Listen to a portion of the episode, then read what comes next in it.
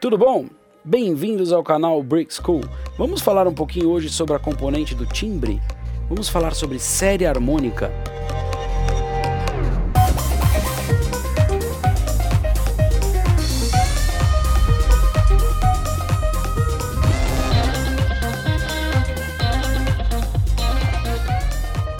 Olá, tudo bem? Vamos falar um pouquinho de harmônicos? Os harmônicos são, eu diria, o tempero da música e do som. Tudo que a gente ouve, tudo, tudo, de um latido de um cachorro ao som de um violino, tem harmônicos. Os harmônicos são, na verdade, subprodutos das ondas sonoras. Toda vez que a gente faz um som, canta, toca, bate, bate um dedo na porta, faz qualquer coisa, tudo que você faz gera harmônicos. Vamos lá, vamos começar então a falar de harmônico. A parte de frequência e a parte musical vai ter que trabalhar o tempo inteiro juntos. Vamos dizer o seguinte: se eu falar para você que eu tenho uma nota musical que tivesse exatamente 500 Hz, se eu subo para 1000, eu subi uma oitava. Se eu subo para 2000, eu subi outra oitava. Se eu subo para 4000, subiu outra oitava. Só que isso não é tão simples, porque como vocês estão vendo aí, por exemplo, eu não tenho uma frequência cravada de 1000. Eu tenho, por exemplo, um Dó 6 a 1046 Hz e eu tenho o Dó 5, que é uma oitava abaixo, a 523 Hz. Então eu não vou ficar falando em números, é, em números tão quebrados que isso vai ficar uma confusão danada. Vamos pensar em intervalos, tá bom? E quando for oportuno a gente fala na frequência. E na prática esse é o momento onde a música e o áudio se encontram completamente, porque daqui para frente tudo vai ser tratado em oitavas, intervalos, a gente não, não vai escapar disso. Por exemplo, um equalizador de, de um terço de oitava, 31 bandas por um terço de oitava, ó lá, tá falando de um terço de oitava, ou seja, para cada banda ela vai cobrir um terço de uma oitava a partir da fundamental. Quando eu tenho uma nota fundamental, por exemplo, num Dó bem grave, como vocês estão vendo ali na clave de Fá, o seu primeiro harmônico, tá? Vocês estão vendo ali C2, C3. O seu primeiro harmônico é uma oitava acima. E dali para frente, olha que interessante. Toda vez que nós tivermos uma oitava, vai ser um harmônico par. Se a gente considerar o número 1, a fundamental, o número 2 vai ser uma oitava, o número 4 vai ser uma oitava, o número 8 vai ser uma oitava, ok? Portanto, todas as oitavas são harmônicos pares. Os harmônicos ímpares é que vão, na, na prática, criar a nossa, a nossa harmonia, a nossa melodia, as nossas escalas, porque eles é que vão dar essa variação em função da fundamental. Por exemplo, um prim o primeiro harmônico, o primeiro harmônico que não é oitava da série é um sol, né, que é a quinta, que é a quinta justa. Esse nome justo é meio controverso, mas vamos manter assim. Esses três intervalos, terça, quinta e sétima, são basicamente os formadores de toda a nossa harmonia. Ok? Você pega na harmonia funcional, por exemplo, todas as tríades são formadas por tônica, terça e quinta. É, e quando você abre para as tétrades, né, os acordes de quatro notas, você tem. É, todos os acordes precisam ter uma quarta nota. Na harmonia funcional, a gente vai tratar sempre que, por exemplo, a dominante ele é um, um quinto grau com sétima. Então, de cara, a gente precisa dessa sétima. E sonoramente, a gente também percebe isso. Vamos lá. Quem é da música sabe, todo acorde que tem terça maior, quinta e sétima menor, que é a sétima da série harmônica, sabe que são intervalos confortáveis. Quando você vai para uma quinta ou aumentada ou diminui essa quinta, né, uma, uma quinta bemol, você vai ter, né, que é alterada, você vai ter um acorde, o trítono, por exemplo, que é muito, muito torto. E por quê? Porque ele é dissonante. Dissonante com quem? Com a série harmônica. Essa é a ideia. Por exemplo, a sétima menor, por que, que ela é muito mais, muito mais confortável do que a sétima maior? A sétima maior é o famoso intervalo 5, 7 mais ali, né? Do, do Eu sei que vou te amar, por exemplo, é muito bonito, mas é uma grande dissonância. Já a sétima menor que vem do mixolídio, que vem do baião, do blues e de um monte de estilos, ele é muito mais confortável. Ninguém está dizendo que é ruim ou bom, só isso, mais confortável para a série harmônica.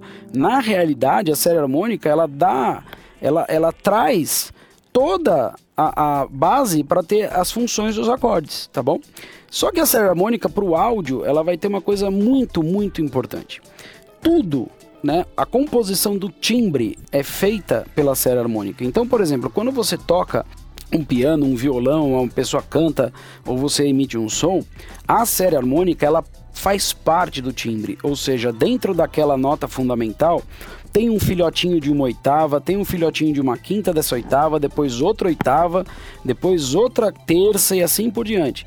E essa composição harmônica é que vai dar corpo ao som, vai dar corpo ao timbre. E aí nós vamos fazer um link muito rápido aqui, mas muito interessante, com a questão, por exemplo, dos exciters ou das válvulas. Por que, que o som valvulado tende a soar mais cheio, mais gordo? Porque adivinhem, a válvula cria uma compressão, tá? Ela cria uma compressão na série harmônica, fazendo com que aquela série que era decadente, ou seja, você tem uma fundamental mais forte, depois vai decaindo até os seus harmônicos, a válvula faz com que isso tudo se comprima e a série harmônica fique um pouco mais plana. Esse fato de ficar mais plano faz com que os harmônicos apareçam mais. Os harmônicos aparecendo mais vão fazer com que o timbre fique mais cheio. E aí a sensação do som mais gordo, mais pesado, mais encorpado. Então, olha lá, a série harmônica tem tudo, tudo a ver com, por exemplo, o timbre. Você tem um piano acústico e você tem um piano digital. Por que, que você tem Normalmente a, a, sonoridade de um piano acústico é muito mais interessante ali ao vivo do que o piano digitalizado. Isso eu estou falando ao vivo, tá? Quando você ouve ali. Provavelmente o som de um piano gravado uh, num estúdio maravilhoso, com um piano excelente, com um sample, um sample feito com uma qualidade absurda, vai ser muito melhor que você gravar um piano numa situação de acústica não tão favorável, com microfones que não são tão bons. Então, assim, não estamos comparando a questão de gravar, pia gravar pianos para produções fonográficas, não é isso. Estou falando por que, que quando você ouve um piano ao vivo, o som dele parece muito mais cheio, mais encorpado do que quando você ouve é, um piano gravado, né, ou um piano digital.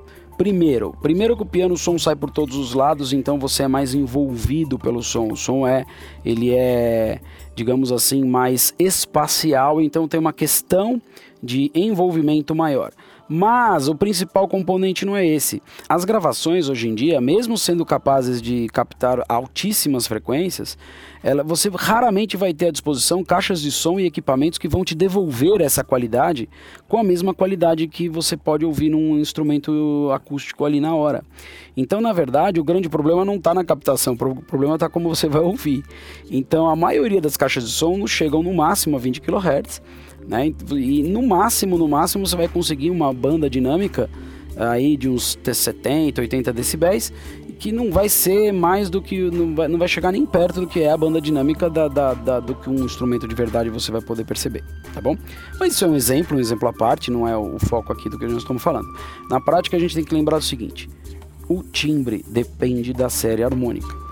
A série harmônica, quando excitada por válvulas ou por alguns outros equipamentos, ela sofre uma compressão, fazendo com que os harmônicos que eram mais apagados apareçam mais.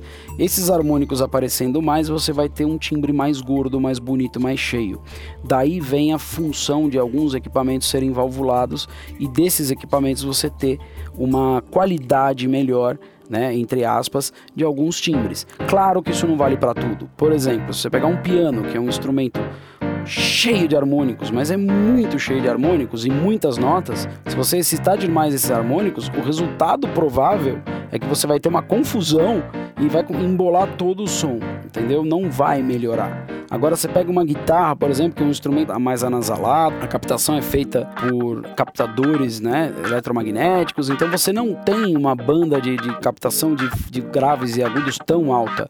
E a válvula compensa maravilhosamente isso, trazendo um timbre muito mais encorpado, trazendo um timbre muito mais legal para esse instrumento. Então, mais para frente, a gente vai aprender um pouco melhor isso, mas hoje fica essa dica então. Série harmônica é a base de tudo, da série harmônica sai tudo que a gente vai aprender de música e da série harmônica a gente nunca vai poder esquecer dela, porque é ela que vai trazer o corpo do timbre, ok? Gostou? Põe suas dúvidas aqui embaixo, manda pra gente que assim que possível a gente tenta responder, tá bom? Bem-vindo ao canal Brick School. Até a próxima.